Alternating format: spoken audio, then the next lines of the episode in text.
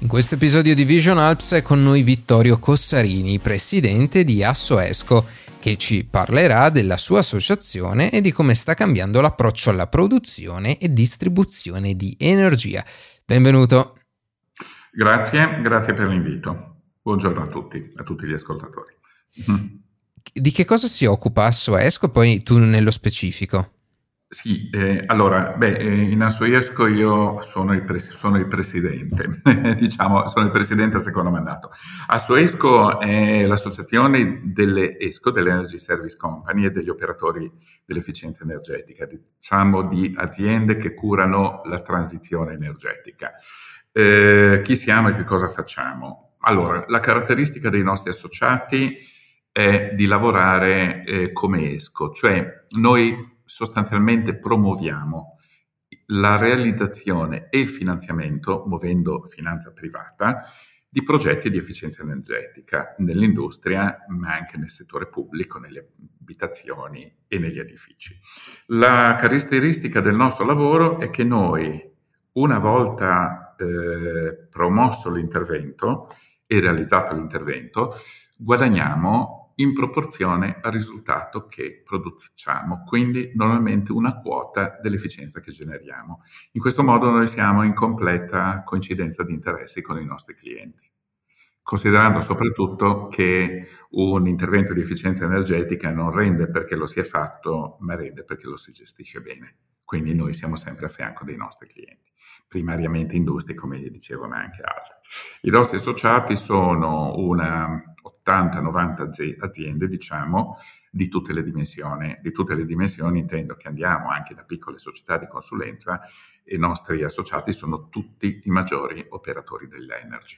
Questo è molto importante perché fanno efficienza energetica operatori che vengono dal mondo classico di produzione dell'energia e di distribuzione dell'energia, che oggi invece investono miliardi di euro sull'efficienza energetica. Ok, nell'introduzione parlavo di eh, un cambiamento di approccio alla produzione e alla distribuzione di energia. Cosa vuol dire dal vostro punto di vista?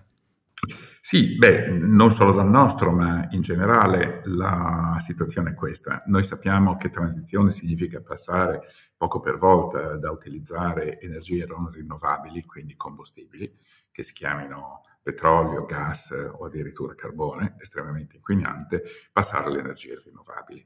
Ma c'è un altro punto che, che significano, in Italia significano soprattutto fotovoltaico nella produzione di energia elettrica e in seconda battuta vento, ma anche idroelettrico che noi abbiamo da tanti tanti anni, piuttosto che oggi biometano e produzione di altro tipo. Bene, eh, ma il punto è non solo cambiare questa, ma cambiare anche la logica, perché si vuole portare la produzione da grandi centrali concentrate vicino al punto di consumo. Perché? Ma ci sono tante ragioni. La prima è di tipo tecnico, perché noi il 10% della produzione energetica da centrali lo perdiamo nella distribuzione, lungo i cavi, si perde per strada, si perde per strada. Eh, il secondo punto è che quindi conviene produrre vicino al punto di consumo. Eh, un secondo punto è che localmente sono distribu- eh, disponibili tantissime risorse dove installare impianti. Pensiamo solo ai tetti delle fabbriche per, imparare, per impiantare gli, eh, gli, impianti fotovoltaici, piuttosto che corsi d'acqua per le, il mini idroelettrico, piuttosto che eh, località dove si possono concentrare delle pale eoliche. Allora, il mondo va verso la produzione locale. Produzione locale, che cosa significa? Che cambia completamente la logica, cioè voi considerate che all'inizio degli anni 2000 in, in Italia c'erano 300, 350 credo, non ho i dati precisi, dovrei andarli a cercare, però consentitemi eh, di dare quest'ordine di grandezza, sotto i mille produ- punti di produzione di energia. Oggi ogni punto di produzione di fotovoltaico, anche 3 kW su un tetto, sono un punto di produzione, quindi ne abbiamo decine di migliaia. Non è banale, eh, gestire questa situazione perché passiamo da una rete fatta per spedire energia elettrica a una rete che è fatta per spedirla e riceverla. Perché se io ho sul mio tetto un impianto fotovoltaico, in quel momento sono consumatore, perché il mio impianto non sarà sufficiente per me e, comp- e devo anche comprarla, ma ci saranno momenti in cui io non sono in casa e quindi il mio impianto dovrà produrre per terzi e devo distribuirla a terzi, quindi entrerà in rete per terzi. Eh, allora, questo come lo si può fare? Con delle tecnologie informatiche molto sofisticate che riescono a fare questa gestione. Quindi qui le tecnologie non bastano le tecnologie di produzione dell'energia, ma proprio con delle tecnologie di distribuzione e consideriamo che non va gestito solo il flusso dell'energia, ma anche il flusso finanziario che è coerente, perché mentre io sono in casa e consumo di più di quello che produce, sto comprando e devo pagarlo, ma quando io questa energia la cedo, sarà qualcun altro, che sia l'operatore, che sia un terzo, che deve pagare me. E aggiungo, su questo stanno nascendo le comunità energetiche rinnovabili, le cosiddette CER, in cui verranno gestiti questi flussi localmente e verrà conveniente per tutti, che siano aziende, economie e tutto, costruire degli impianti e metterli in comune. Ok, e ci fai qualche esempio quindi di quali sono queste tecnologie? Hai detto sono tecnologie complesse. Sono tecnologie informatiche, sono piattaforme informatiche che hanno bisogno di un gestore. Che cosa fa la piattaforma informatica? Ad esempio, nel caso delle comunità energetiche rinnovabili, della comunità energetica fanno parte una serie di soggetti, aziende, abitazioni, tutto, che si raggruppano. Bene, vuol dire che il flusso dell'energia sarà prima all'interno di questa struttura che diventa un, un, gruppo chiuso che prima di tutto tende a consumare tutta l'energia che viene prodotta localmente. Mettiamo ad esempio un'azienda che riempie il tetto di, di, di, eh, di pannelli fotovoltaici ma non la consuma tutta. Questa può essere concessa. Oppure la stessa cosa chi l'ha in casa, questa viene usata da terzi. Poi il saldo viene gestito sulla rete. Ad esempio, se in quel momento la comunità ha bisogno di più energia, verrà presa dalla rete. Non è una moda de- isolata nel mondo, anche perché sarebbe rischioso, ovviamente. Nel momento invece in cui l'energia è in eccesso e non c'è consumo, viene ceduta alla rete. Quindi ho questo perimetro, un perimetro virtuale che costruiamo, non andiamo a stendere cavi, eh? viene tutto costruito attraverso tecnologie sostanzialmente informatiche. Ok, eh, prima parlavamo tra noi e ci hai citato anche l'aspetto della, eh, dell'utilizzo di tecnologie predittive. Che ruolo possono avere queste?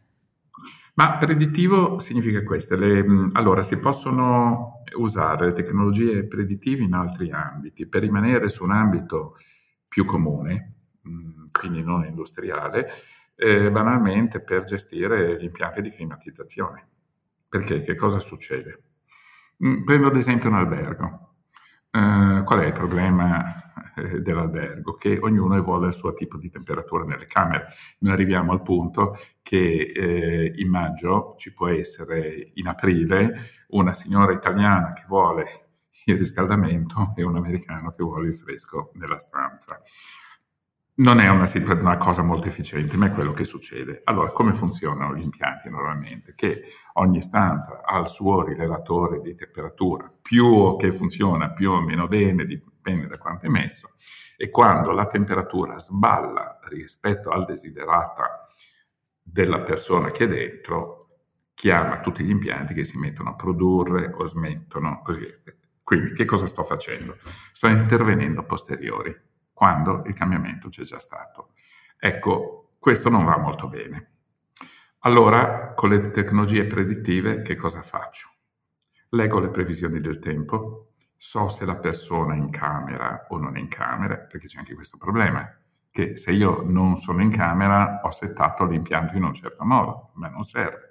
So se sono in camera o non sono in camera e agisco in modo predittivo previsione del tempo, che cosa significa? L'edificio è fisso, il sole so che gira, so che tutte le ore del giorno gira in un certo modo, quindi posso prevedere, associate alle previsioni del tempo, nubi o non nubi, se e quando ci sarà, ad esempio, un influsso dall'esterno, positivo se d'inverno, perché ho il sole che batte sulla finestra e ho bisogno di meno riscaldamento, eh, negativo d'estate perché so che se il sole batte a questo punto ho bisogno di creare di più, ma lo gestisco prima. Con questa gestione predittiva si riescono a fare degli impie- dei risparmi che vanno dal 10 al 30% dei consumi energetici. Oggi questo è, poss- è possibile installarlo in casa e ti consente ad esempio anche di fare operazioni di questo tipo. Sono via per il weekend, io dico al sistema quando ritorno la domenica sera e che temperatura voglio e sarà lui che sa quante ore prima far ripartire per raggiungere nel modo più efficiente quella temperatura.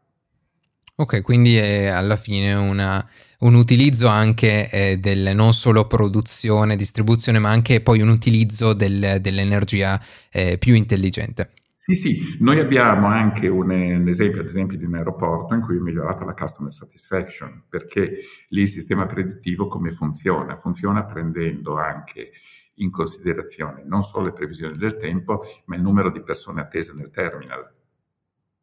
Allora, noi sappiamo che ogni persona ha una produzione di calore, credo siano 100 watt, più o meno mi sembra, non mi ricordo se sono 100 watt eh, in ufficio considerando anche diciamo 100 watt. Bene, se io ho un'aspettativa di tante persone nell'atrio, ho più produzione di calore, quindi ho bisogno di meno riscaldamento e di più, ehm, e di più condizionamento, a seconda che momenti, di che momenti dell'anno sono. Bene, se io questo lo so prima lo posso sapere perché dalla vendita dei biglietti e se la struttura mi dà la vendita dei biglietti, io lo tratto con degli algoritmi, so quante persone ci saranno là, quali saranno le previsioni del tempo, quelle due o tre ore prima. In queste due o tre ore prima preparo il sistema in modo tale che agisca nel modo più efficiente possibile. E qui si tratta di software, non di meccanica. Poi il sistema deve essere meccanizzato perché se non è meccanizzato e richiede solo interventi manuali, ovviamente con i software non posso fare niente, quindi a volte bisogna anche modernizzare i sistemi, devo avere dei cosiddetti attuatori, devo avere la possibilità di intervenire via cavo, non con essere umano. Però ormai parlavamo di un aeroporto, diciamo, eh, tutti i sistemi, poi man mano che andiamo verso l'elettrico tutto è interfacciabile. Va bene, grazie Vittorio, a presto. Grazie, grazie. Così si conclude questo episodio di Vision Alps che abbiamo realizzato ad Aosta.